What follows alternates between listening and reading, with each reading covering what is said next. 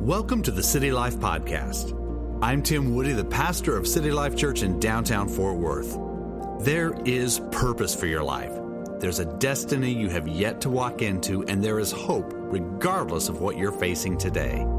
I encourage you to open your heart now to what God will be speaking to you over these next few minutes. Amen. Thank you, Richard. And good morning, church.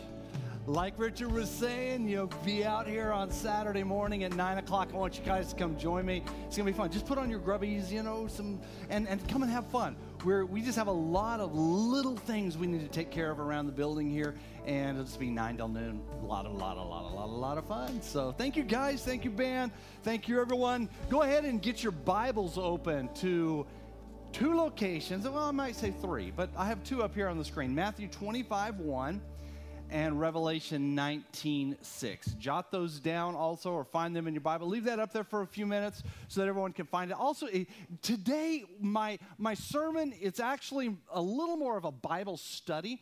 So, so I do have an additional passage that we're going to be kind of talking through, not kind of, but definitely talking through. And if you I, if you'd like to look that up also to follow along in your Bible to highlight a few things, that's going to be Hebrews 6 7. So I'm going to follow it in this order Matthew 25 1, Hebrews 6 7, then we'll hit Revelation 19 6. Get those down. Again, that one that's not on the screen is Hebrews 6 7. Also, uh, during the month of October, I'm going to be launching a series of messages called Faith Accelerator. Faith Accelerator. I'm, talk, I'm going to be talking about how to punch the accelerator regarding your personal faith and, and how it works. So I'm excited about that. Been working on developing that series of messages for quite a while now and excited to begin to launch that here in a couple of weeks. You know, I really believe, I really believe that Jesus is coming soon. I do. I really do. One of the things that I, I, tell you this almost all the time, but it's part of my life now since my dad passed away back in January, and I have the treasury of his sermons that are all handwritten. I, I customarily read through a sermon, and there's one sermon I just keep coming back to, and I've read it over and over each night before I go to bed, and it's a sermon about the return of Jesus. And, and I remember my dad was passionate about the return of Jesus, saying, Be ready, be ready, be ready, be ready. And in many ways, that's what I'm talking about today, because I honestly believe the return of Jesus is soon. I believe there is a time, and, and we may all get to see it. It may happen before the end of this day, and if so, I'm going to be pumped about that. But Jesus Christ will arrive in the clouds, and it says the whole world will see him. He's going to arrive in the clouds, and it says that the scripture says that, that we who are the, the followers of Christ, those who've been washed in his blood, we are going to literally leave this earth. We're going to rise from this earth and meet him in the air. And it, it, says even the people who have died first, or their graves are going to be open. And I don't know how all that works out. I don't understand the physics of it, but God's the one who created physics, so he can, he's got it all under control. But, uh, but even says the sea will give up their dead. So I don't know how that works, but God will make it happen. And if God can create the universe out of nothing, he can do that. But it says the dead in Christ are going to rise first to meet Jesus in the air, and then we are going to immediately be with him. But it's going to happen in a moment, like in a twinkling of an eye, and Jesus is going to come. And then this, this earth is going to go into a period of tribulation like, like they have never seen before this season of tribulation that we're seeing is nothing compared to what's coming. And I still believe there are a lot of bumps that are ahead. But, but, but what will happen after the return of Jesus Christ is going to be unprecedented. Scriptures say that it will be a time like, like this world has never seen before and will never see again. The return of Jesus is close. The signs are everywhere, church. And I want us to keep that in our hearts as we, uh, as we walk through our daily lives. But you see, Jesus is returning for a glorious church, a glorious church.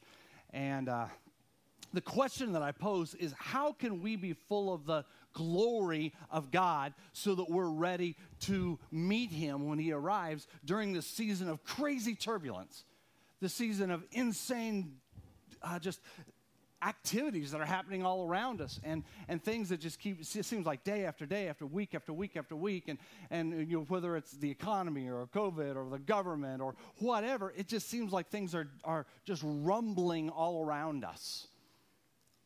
Well, I do not believe that the church of Jesus Christ is going to fade into obscurity before the return of Christ. I believe that the, the church of Jesus Christ is going to be shinier, brighter, more, more beautiful, more brilliant than ever before. Than ever before. I believe that with all of my heart. And we are going to be differentiated from the world. And I, I believe that the time is upon us where, where, we are going to be very, very, we are going to be seen and perceived as very separate and very dis- distant or different from the culture of the world, which is a good thing. Actually, it's prophesied that that's what is going to happen. I believe we're in the season where that's beginning to, to happen. So today I'm talking uh, in this third part of my series called The Glorious Church. I'm talking about the term intention. Intention. This is the third part of the four part series. Next week, I'm going to be concluding this series, but I'm talking about four key traits of the church, even traits that make us as a church distinct. We talked about legacy and influence, and today I'm talking about intention. I mean, what makes us unique? What makes us prepared to be a glorious church. Because again, when Jesus comes, he's looking for a glorious church. Now, I shared with you at the beginning of this series a couple weeks ago in Ephesians chapter 5, verse 27, it says this it says, and to present her to himself, her rep- representing the church, us, a radiant church. See that word radiant? That's, that's actually the term glorious. I prefer glorious, all right? But it says, without stain or wrinkle or any other blemish, but holy and blameless. Again, so radiant is a good word, but I prefer the term glorious. In the King James Version of the Bible, it's used a glorious church. And I like that because it speaks not only of radiance, speaks of brightness, but glorious is even more than that. And that's actually uh, more, actually, to the original language that it was written in. That term glorious is endoxos, which means glorious, radiant, gorgeous, honorable, esteemed, splendid, illustrious, clothed in glory. So, in other words, we are to be a church that doesn't just blend into the culture. We live in the culture of this world. That's we're supposed to live and be active in it. We're supposed to be we're supposed to be owning our cultural streets right out there in the in the world, active in the world, but not of the culture of the world. And, uh, and that means that we act, we think, we behave, we speak, we look different than the world and more and more of that's going to become more pronounced in the days ahead. Now, I did assign you guys some homework on the first part of this series. Just want to remind you of that in case you've missed it. Read Ephesians chapters 4 and 5. Write that down because that is actually, Ephesians 4 and 5 talks all about what the glorious church looks like. So I want you to read that and study that and ask God, what can I do to be more like this? But I want you to think of it like a wedding. You see, the church as it's described here in the Bible over and over, is likened to a bride. And Jesus is likened to a groom. Now, when Jesus removes us from the earth, the Bible talks about how we are going to go to something called the wedding supper of the Lamb or the marriage supper of the Lamb.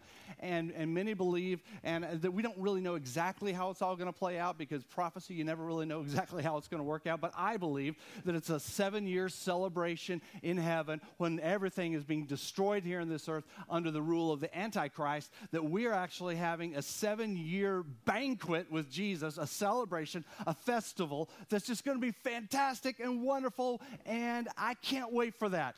But, uh, but, but it says that when Jesus arrives, he's going to be looking for a glorious church, which is likened to a bride. Now, I remember my wedding day very well. I remember it so well. It was July 30th, 1988, and we were at El Sendero de la Cruz in San Antonio, Texas. You have to say it like that if you, you know. This is my wife's church, and uh, and and she had she had been there. Her dad was a was one of the deacons in that church. He later went on to pastor his own church, where he's still pastoring now, and uh, and it was just a, a wonderful day because I remember in that stately old building, the moment those back doors swung open And there was my father in law, which, yeah, he's fine, but I saw the girl he had in his arms, and she was gorgeous. And I remember I couldn't contain my happiness. I just smiled so big. And the, the, the, the, these words came to my mind. I said, That's, that's my wife. That, that's my wife. I mean, her hair was perfect, and her bouquet, and her dress. And just, I love this. She was gorgeous. But she didn't just show up that day and boom, it happened. No, no. She spent months with intention to get to that point. So she would look stunning on the wedding day. And I want to tell you guys, intention is what's going to make us ready for the return of Jesus Christ. And intention is actually one of our four core values here at City Life Church, by the way. I just want to tell you a little bit of what it is. Intention says this we value bold, creative strategies that focus our efforts on possibilities yet unseen. And it's not just something we do around the church, this is something we live out in our own individual lives. So, intention simply means the way that we live our lives. We're thoughtful, and we, we don't want to meander through through life. In fact, in fact uh, the second part of that statement says this We choose to resist a haphazard approach to life and ministry. So, really, with everything that we do, there's intention. I mean, we do a lot of planning and designing of things. We don't want to just haphazardly do things. And I think that's appropriate for the church, but it's also appropriate for our lives. I'm challenging you today not just to be a part of a church that doesn't do things haphazardly, because that's, that's part of our culture, but I'm challenging you to not live your life haphazardly. Now, as a child, I had intention. My, my intention was twofold it was eat and play. Just eat and play. I didn't even like to sleep. I hated naps. I remember resisting naps and would go lay down on the bed. I was like, I'm not going to sleep. I'm not going to sleep. So many times I would lay there through the whole nap. My mom would come wake me up later on and say, Okay, you awake? Yeah, oh, yeah, yeah, I'm awake now. I never slept. It was just, it was wonderful. But my parents were so demanding on me. You know, they were. They were, they were just demanding. Why were they so demanding? Because they had intention in their hearts and they were training me with intention because they knew that eating and playing alone would get me nowhere in life. So my parents did what was best for me with intention. You know what? They, they, they made me do stuff. They made me clean my room and make my bed. They made me help out and around the house and do chores. My mother even taught me how to do my own laundry. When you turn 16, you do your own laundry. I'm not touching that smelly stuff, you know? If I was going to have clean clothes, I had to learn how to do my own laundry. It was hard. It's a hard life. I had to take baths. Sometimes, I, as a kid, I, I hated that part. Sometimes I would just go in the bathroom and just sit there and just, just, just, just, I would just be there, and it was, it was, it was terrible. And then I'd come out 20 minutes later and say, okay, I'm done. And my mom would look at me and say, no, you didn't. She'd go in there and say, the soap isn't, is still dry. The tub is, doesn't have water in it. So I learned later on, you put a little bit of water in the tub, get the soap a little bit wet, and you still don't have to take a bath. But still, she would figure it out. She would look at my hands, see, I see that grime in your fingernails. You didn't. Go back and take a bath. Well, they made me do things like that. I, I, had to do the dishes. I had to mow the lawn. I had to eat vegetables. I had to prepare offerings for church. I had to go to church. I even had to volunteer and serve in the church. They made me go to school. They, they, they made me. Okay, now you think about that. Why all of that stuff? It's because my parents were living lives of intention and they were getting those concepts into me, uh, understanding that, those, that I would create habits that would pay off once I got into my own life. And most of them did. I think they did. But really, it, it's all about intention. See, we live in this culture. We live in a threefold culture of fast, fun, and easy, and you know we do. Whatever's fast, whatever's fun, whatever's easy, that's what we lean into. And there's a there's this pull, there's this tug to, to go that direction. We all experience it, we all know it. I get it 100%. But there's a huge detriment to living that way if we're not living with intention. When we choose fast, fun, and easy, what happens is the decisions we make are the opposite of commitment. They're the opposite of, of being, being decisive and, and, uh, and having good plans for your life, for whatever, and things go awry in people's lives. In preparation for our wedding day, Rebecca didn't choose fun, fast, and easy. But instead, she was disciplined and she was committed to preparing herself for that big day. And that's exactly what the church is to do as well. God expects us to live with intention, but He says, especially when you see the end coming. And I believe we're seeing that right now, right now. In Matthew chapter 25, verse 1, the scripture we're going to go to, first of all, Jesus told this parable, and he's comparing two different types of people. And this is a very sobering parable. There, there, there, are these people who live with focused intention, and there are some people who are just basically in the culture of fun, fast, and easy. And the, the setup for this was Jesus was with his disciples. He was alone with them, and the disciples had asked him questions about the end times. What's it going to look like? And so Jesus goes on, he does a lot of teaching. It's called the Olivet Discourse, but he does a lot of teaching, and he shares several parables. This is one of many parables he shares to, with his disciples to explain what it's going to be like at the coming of the Lord very sobering passage of scripture. You know, I, I, encourage you to look through Matthew 24, 25, 26. You can read the whole thing on your own. But let's look in Matthew 25, verse 1, as he shares this parable. It says, At that time, the kingdom of heaven will be like 10 virgins who took their lamps and went out to meet the bridegroom. Let me pause there for a second, explain a little bit of what's happening here.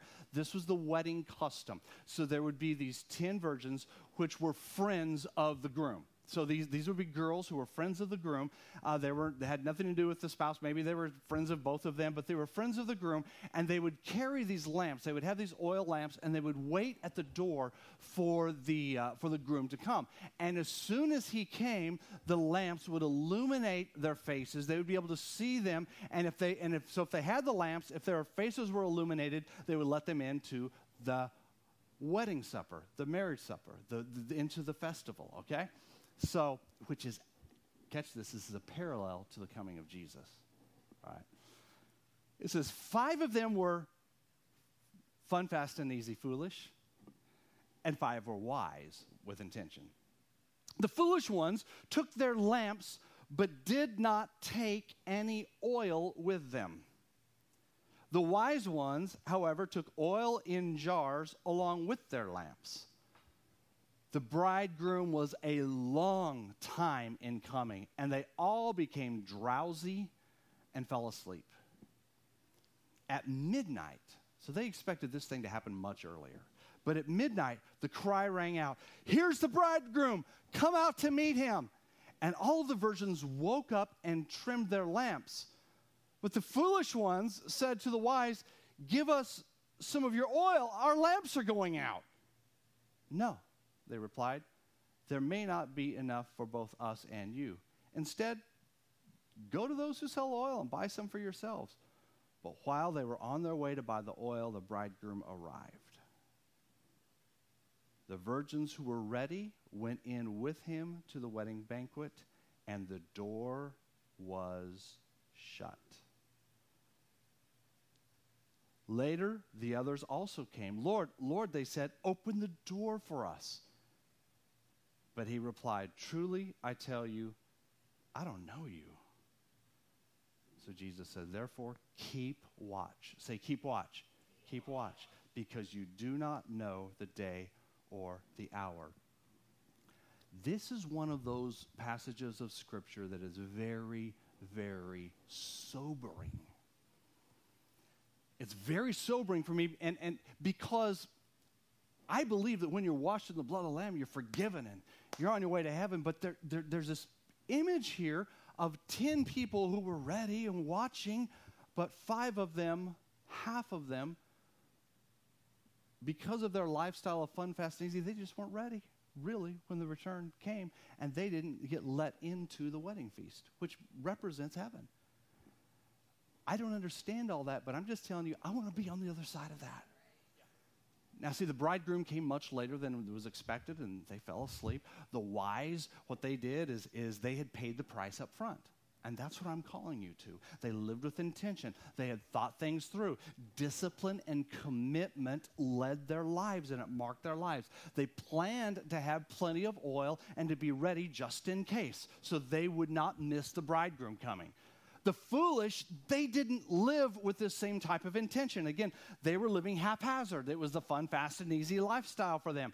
And, and after all was said and done, only half of these, these 10 ladies made it in. The wise actually made it in. Now, there, there are two representations here. One is the oil and the fire. I want to talk about that. The oil, oil throughout the entire Bible represents the anointing. It represents the Holy Spirit. We see that in the Old and New Testament. And I believe that's one, this is one of those places where you can make that parallel. So some had the anointing and carried the Holy Spirit with them and had plenty. Others had had some, but it just drifted out and was gone. You know what? We can actually I, like I said, we can, we can we actually do leak the Holy Spirit. If you, if you ever know that, we, we do. In fact, there are times in the scriptures in the book of Acts where people had were filled with the Holy Spirit. They would come together, they were filled with the Holy Spirit, but then they would have to be filled with the Holy Spirit again and again and again to be filled up because the, the, the level drops. And one of the challenges in this generation is don't let that level drop too low. Continue being filled, continually being filled continue to be filled with the Holy Spirit. And that word fire is also there because only the ones who had the flames of fire were able to go in. That fire represents the passion, the passion for Jesus that comes as a result of the oil, which is the Holy Spirit. So, because of the Holy Spirit's working in your life, there's this passion, there's this fire, there's this intensity. You are different than the rest of the world. In fact, you may be different than other people who call themselves Christians. Don't blame me, that's what the Bible's saying here, okay? There, there's a parallel to this, and this happened on the day of Pentecost. On the day of Pentecost, they were filled with the Holy Spirit and they were filled with fire. Which is just the opposite again of the fun, fast, and easy. So, what they were doing is they were gathering together. They prayed together. They sought God together. They worshiped together. It was a perfect atmosphere, and the Holy Spirit was poured out on them. And it says that flames were literally coming off their heads. That would have been crazy, crazy to see that. Whether it was real fire or whether it was some kind of a spiritual manifestation, I don't know, and I don't care. But I kind of wish I'd loved to have seen that. That, that would have been amazing. But it was a sign the passion, the fire of God. And they went out of there and they changed the world.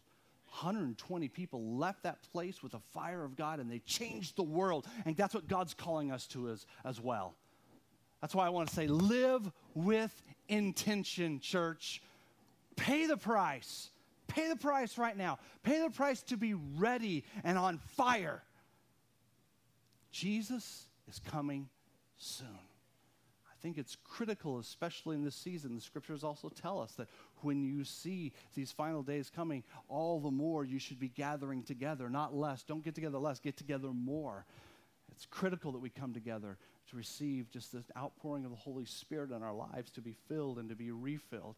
City Life Night is next Sunday evening. Thank you, Richard, for sharing that. But next Sunday evening is City Life Night, and that's really that's what it's about. In fact, I'll tell you what I'm going to do. Sunday night, I'm excited about this. I'm going to take you through a journey through the, the ancient tabernacle, the tabernacle that God had designed for his people, which eventually became the temple, and all the stations and what they meant. And we're going to literally practice it. It's going to be a wonderful time right here in church at City Life now. It'll be a time of just receiving from God, hearing the word of God and receiving from God. But it's interesting in that story, though, in that story of the wise and the foolish, the foolish wanted in, but their faces were not illuminated at his arrival. They wanted in, but they weren't alive with the fire. The words that were spoken by the bridegroom are some of the harshest words that are found in the New Testament. Do you realize that? Jesus said, This is what it will be like. And the bridegroom says, Jesus represents the bridegroom, says, I don't know you. I, I, study this and, and I want to find what does that mean? I don't know you. So I, I broke down the, the, the, the words, and it means this it says, I do not approve of you or acknowledge you as true friends and followers. So it wasn't that he didn't know them like, like I know your face. No, he just says, I don't approve of you and I don't acknowledge you as a true friend or as a true follower. That's serious, guys. That's serious. So, what will happen at the return of Jesus? I mean, what is a true follower of Jesus? I want that. What is a true friend of Jesus? I want that. of course, scriptures also tell us that a true friend of Jesus is actually one who does the will of the Father. So, so we are to live our lives with this type of intention where we are l- doing the will of the Father day in and day out. And, and what I find is interesting with these 10, 10 virgins is they all had the same opportunity. They all had equal opportunity. In fact, it's obvious they even had money to, to go out and buy the oil. So they all had resources. They all had equal opportunity. They all had the whole evening planned out. So, but, but some of them planned, some of them didn't. Now, there's a very similar passage that we find in Hebrews chapter 6, verse 7, and I want you to look there now. Now, Hebrews 6 7 is a comparison of farmland, two different types of farmland. And and the writer of Hebrews is using this as an illustration of two different types of people at the return of the Lord. So when Jesus comes back, there are going to be two different types of people, kind of like farmland. So let, us take a look at it. Hebrews chapter 6, verse 7. If you don't have it in your Bibles, it'll be up on the screen. All right, here it is. It says, Land that drinks in the rain, often falling on it, the land represents a person that drinks in the rain. Come on, catch this, catch this. That's often falling on it and that produces a crop useful to those for whom it is farmed receives the blessing of God. So, again, that's one type of person who receives the blessing of God. This is the faithful person, all right? Their life is fruitful. And then it says, But land that produces thorns and thistles is worthless and in danger of being cursed in the end, it will be burned. Okay, just pause for a second before we go any further. So these are the same fields side by side. So, so that means they're getting the same weather, they have the same conditions, all the same stuff is happening, but one field is, is different than the other field in the way that it's pro- what it's producing or not producing. There's this land that drinks in rain. And I like that verbiage right there. It talks about drinking in rain. And, and as I look through the rest of the scriptures, it basically speaks of, of this hunger and this thirst for gathering together for worship and the word. You're just drinking it in. I've got to have it. I need the word of God. I need to be around other Christians. I need to be, be in this atmosphere. I want to drink in this rain.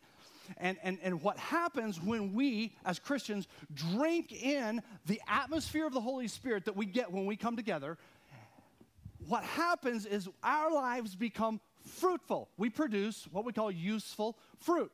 Our lives become a benefit to other people. You see, because we bless others, we don't just bear fruit so we can eat it ourselves. No, we bear fruit so that uh, so we can share with others. And so blessing from God flows through us, and then he said the blessing of God is going to come on us. And that's that whole concept of spiritual saturation. I want you to be spiritually saturated, guys. Very similar to the oil in the lamp. You see in this? Okay, and he also talks about crops being produced. What are the crops that are being produced? Well, as I've studied this, it's simply our actions. So, my question to you is are your actions are they useful or are they detrimental to the field? Scripture tells us you're supposed to examine yourself. Did you know that? I am not a fruit inspector. I, I, cannot inspect the fruit of your life. I can look and I can observe and I might see things or not see things, but you know, when, people begin making judgments on those things, that's, that can get a little bit dangerous sometimes. Uh, so I'm not a fruit inspector. I just choose, choose not to be. Inspect yourself. Inspect the fruit of your life yourself. Inspect that. And, and the question is are you a blessing from God because of the saturation toward other people or not? See, the warning that's right here in this passage of Scripture is don't be full of thorns when Jesus returns, because that's going to be bad for you. Okay, the passage goes on, Hebrews chapter 6, verse 9. Come on, follow with me. It says, Even though we speak like this, dear friends, so in other words, speaking kind of harsh here, here to you, we are convinced of better things in your case. The things that have to do with salvation. He says, God is not unjust. This is good. He will not forget your work and the love you have shown him as you have helped his people and continue to help them. Do you know that as you do your works, if you're a believer and you're a follower of Christ, as you do your works, you're going to be not only blessing others, you're going to be rewarded by God in eternity. But you can do all the good works in the world. And if you don't have a right relationship with Jesus, those good works do nothing for eternity. Nothing. Nothing. And that's, that's the difference. But I love this because he talks about here, he talks about work and love.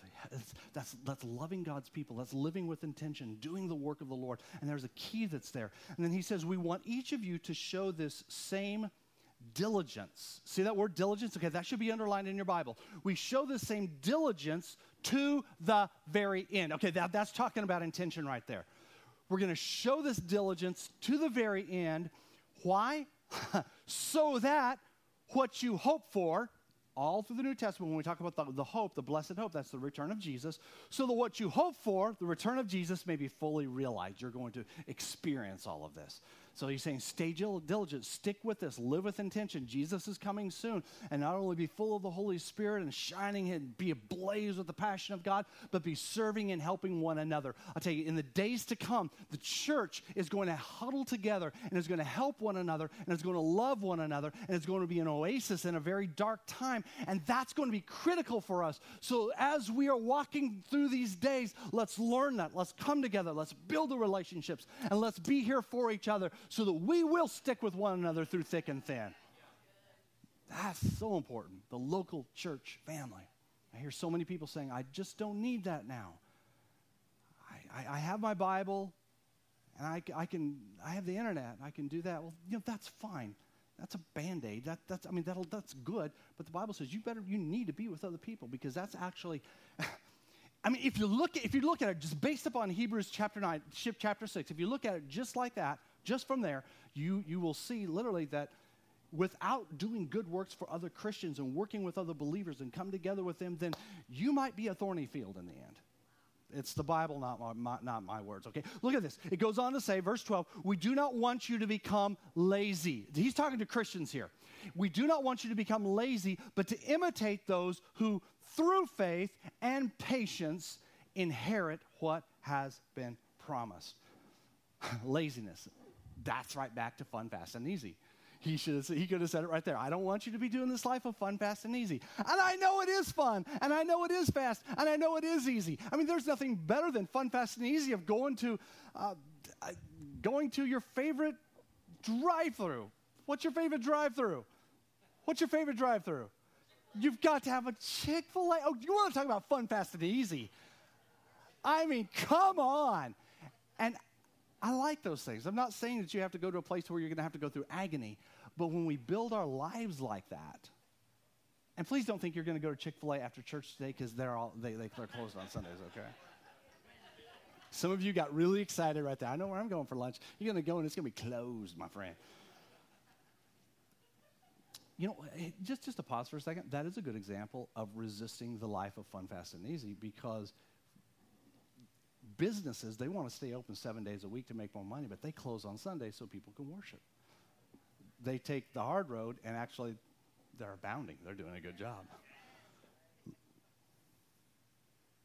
I mean, what, what he's saying here is take your cue from the people who have gone before us in the scriptures. This is all speaking about people who live with intention, knowing this that Jesus is going to return at any moment. Now, I want you to look at this final passage of Scripture in our Bible study today, Revelation chapter 19, verse 6. Revelation 19, 6. This is another parallel scripture to these two passages I've already read. And I want to tell you, there are countless other parallels. I just don't have time to get into all of them. But this is another parallel. Revelation chapter 19, 6. This is the wedding supper of the Lamb. Now, the wedding supper of the Lamb is what I shared with you about a, a, little bit earlier. It begins immediately upon the rapture of the church, and it will end at the second coming of Christ. So, so uh, Revelation 19:6 says this. And this is John. John is on the island of Patmos, and he's having these visions, and he's seeing things, and he's told to write them down for, uh, for, for us. And that's what we find in the book of Revelation.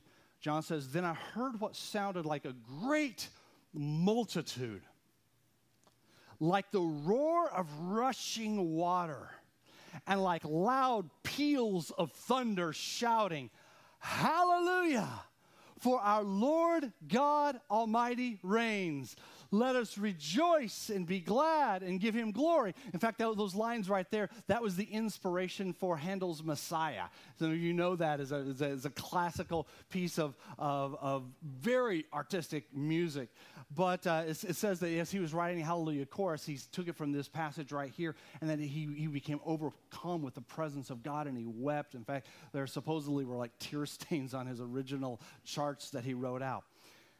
And it says, For the wedding of the Lamb has come. Okay, now look at this next part. And his bride has made herself ready. You catching that right there? The bride makes herself ready. Fine linen, bright and clean, we're giving her to wear. Fine linen stands for the righteous acts of God's holy people. That's what I was talking about a minute ago. See how the scriptures all fit together? This is good. This is good. I mean, just get this. When you walk into eternity, you are going to be clothed with your righteous acts. So, what you have done, you're going to be wearing it. You're going to be wearing it. Who's going to be looking good on the day Jesus comes? Come on. I want to be looking good. Oh, yeah. I mean, that, that means that you're blessing other people. You're living with love and generosity. You're helping God's people. You're spreading the gospel. You're living a life full of the Holy Spirit. You are God's agent on this earth. Look at that last verse. It says, Then the angel said to me, Write this Blessed are those who are invited to the wedding supper of the Lamb. And he added, These are the true words of God.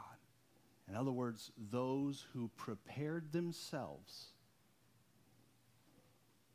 those who lived with intention day in and day out, they were received by the groom, by Jesus. Here's another way of saying, way of saying it those who were full of the Spirit, on fire for God, and were being a blessing to other people are the ones who are blessed as they go into eternity. See, Jesus said this twice in Matthew 24 and in Matthew 25. He said those words, keep watch. I had you say those out loud earlier. Keep watch, keep watch, keep watch. I studied the etymology here of, of that, that terminology. What does it mean? It doesn't mean just like keep your eyes open. When I was a kid, I was like, yeah, we're going to keep my eyes open. I would have kind of like watched the sky because I was getting ready to see Jesus come. Well, it means something different than that. It means keep awake, be vigilant, be active Oh, I love that. Be free from infection, death, or inactivity. Whoa! He said it twice. Jesus said it twice in that passage of scripture when he was saying, What's going to happen at the end? Twice, Jesus said in two different places, Keep watch, keep watch. Be awake, be vigilant, be active, be free from infection, free from death or inactivity. In other words, live with intention. So, my challenge for you today how are you going to implement this into your life? Because at this point, I can't tell you what to do. The Holy Spirit is revealing to you what to do. I prayed before this service that God would begin to reveal to you specifically how you can live with more intention. Because I think every one of us, we can live with just a little more intention. What can you do to live with more intention as you get ready for the coming of Jesus? Spur one another on toward good works. That's what the scripture tells us. Don't forsake the assembling of yourselves together. Be full of the Holy Spirit. Encourage others, help others, serve others. Be bright, be burning with the passion of God. Why? Because Jesus is coming soon. Be a person of bold intention. You got this. You got this. Take another step this week in fact, the Holy Spirit's revealing to some of you some specific things you need to do. In fact, I'm going to do something a little different. I've done this before, but I, th- I think some of you just need to write something down. Maybe send a text message to yourself. Maybe send a tweet to yourself. I don't know. Write something down of a specific that God has been speaking to you about during this sermon. And if he hasn't spoken to you anything yet, just listen to him. I'll give you about 15 seconds. If you're watching the e-community, write something down that the Holy Spirit is saying to you regarding how you can live more intention. Do that now. Do that now before we pray.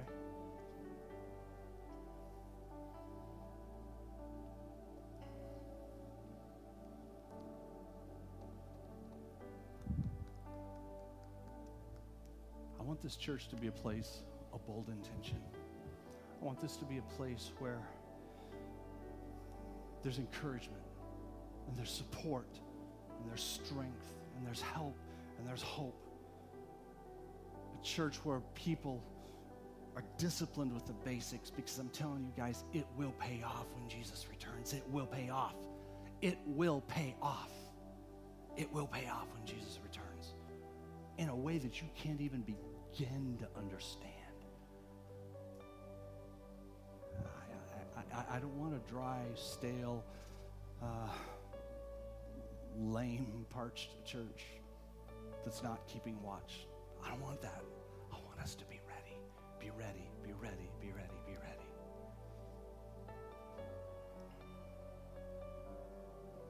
The church is us. The church is all of us. Will we be a glorious church when Jesus returns in the clouds? I'm going to be part of a glorious church. Will you? I'd like for us just self examine right now. Just lock yourself in with God, close your eyes, and first of all, first and foremost, if you're here today, and you're hearing this message about living with intention, there's, there's a first step toward this. And if you've not taken the step of accepting Jesus Christ as your Lord and Savior, you need to do that now. You need to do that now. I'll just tell you this much it is no accident you're here today. You're hearing this. If your life isn't right with God, and if you're watching online, you're not in right relationship with the Lord, there's no accident you're listening to this today. God is saying, I want you to be prepared. But you need Jesus Christ to forgive you of your sins, first and foremost. That's the foundation of this. So, looking all across this room, if you're online, respond to one of the moderators and just let them know you're praying this prayer with me. But if that's you today and you're saying, I need Jesus in my life, I want my sins forgiven, would you just all across this room lift your hand for me so that I can see it? I want to connect my faith with yours. Just lift it up so that I can see it anywhere in this room. Thank you. Thank you. Put your hands down. Anyone else? I want you to pray these words with me. E community, pray these words with me as well. Congregation, I want you to pray it as encouragement to those who are around you. Pray these words Dear Jesus, forgive me of my sin. Wash me in your precious blood. I give my life to you. I ask you now to put your Holy Spirit in me, for I choose today to turn away from my old ways, to live with intention, and to follow you. I want to be glorious for you. In Jesus' name, amen. I'd like for us to all stand, and as we, we're going to sing a closing song here in just a second, but as we do this, before we do so, I want to pray for everyone else in this room. I want you guys to receive this prayer. Come on. In fact, if you just want to lift your hands, just in a sign of surrender, it'd be beautiful. Just, just pray these just receive this prayer. God, I pray your blessing over every person in this room, every person who's watching online. I pray that there will be a hunger for us, a thirst for us, that we will be ready to take in the rain, that we will drink it in. We'll drink in your spirit. We'll drink in the word. We'll drink in the fellowship, God, and that that, that oil of the spirit will be in our lives. We will be overflowing, and that, that the, the flame of God will, will come from us, God, that fire, that passion, that intensity that sets us apart apart from the rest of the world. And God, let us be about doing righteous, good things for one another, encouraging one another, helping one another, praying for one another, strengthening one another as these days become even more evil. For God, we don't want to be asleep. We don't want to be without oil when you return. God, we want to be that glorious church. We want to be that beautiful bride waiting for you, Lord. And today we choose, we choose to live this life with intention, no matter what life throws at us, because this life is brief, eternity is forever, and we're going to be ready at the coming of the Lord. In Jesus' name, everybody said. Have you discovered your street of influence? Whether it be family, government, business, arts and entertainment, faith, health and vitality, or education, head over to culturalstreets.com and discover your street today.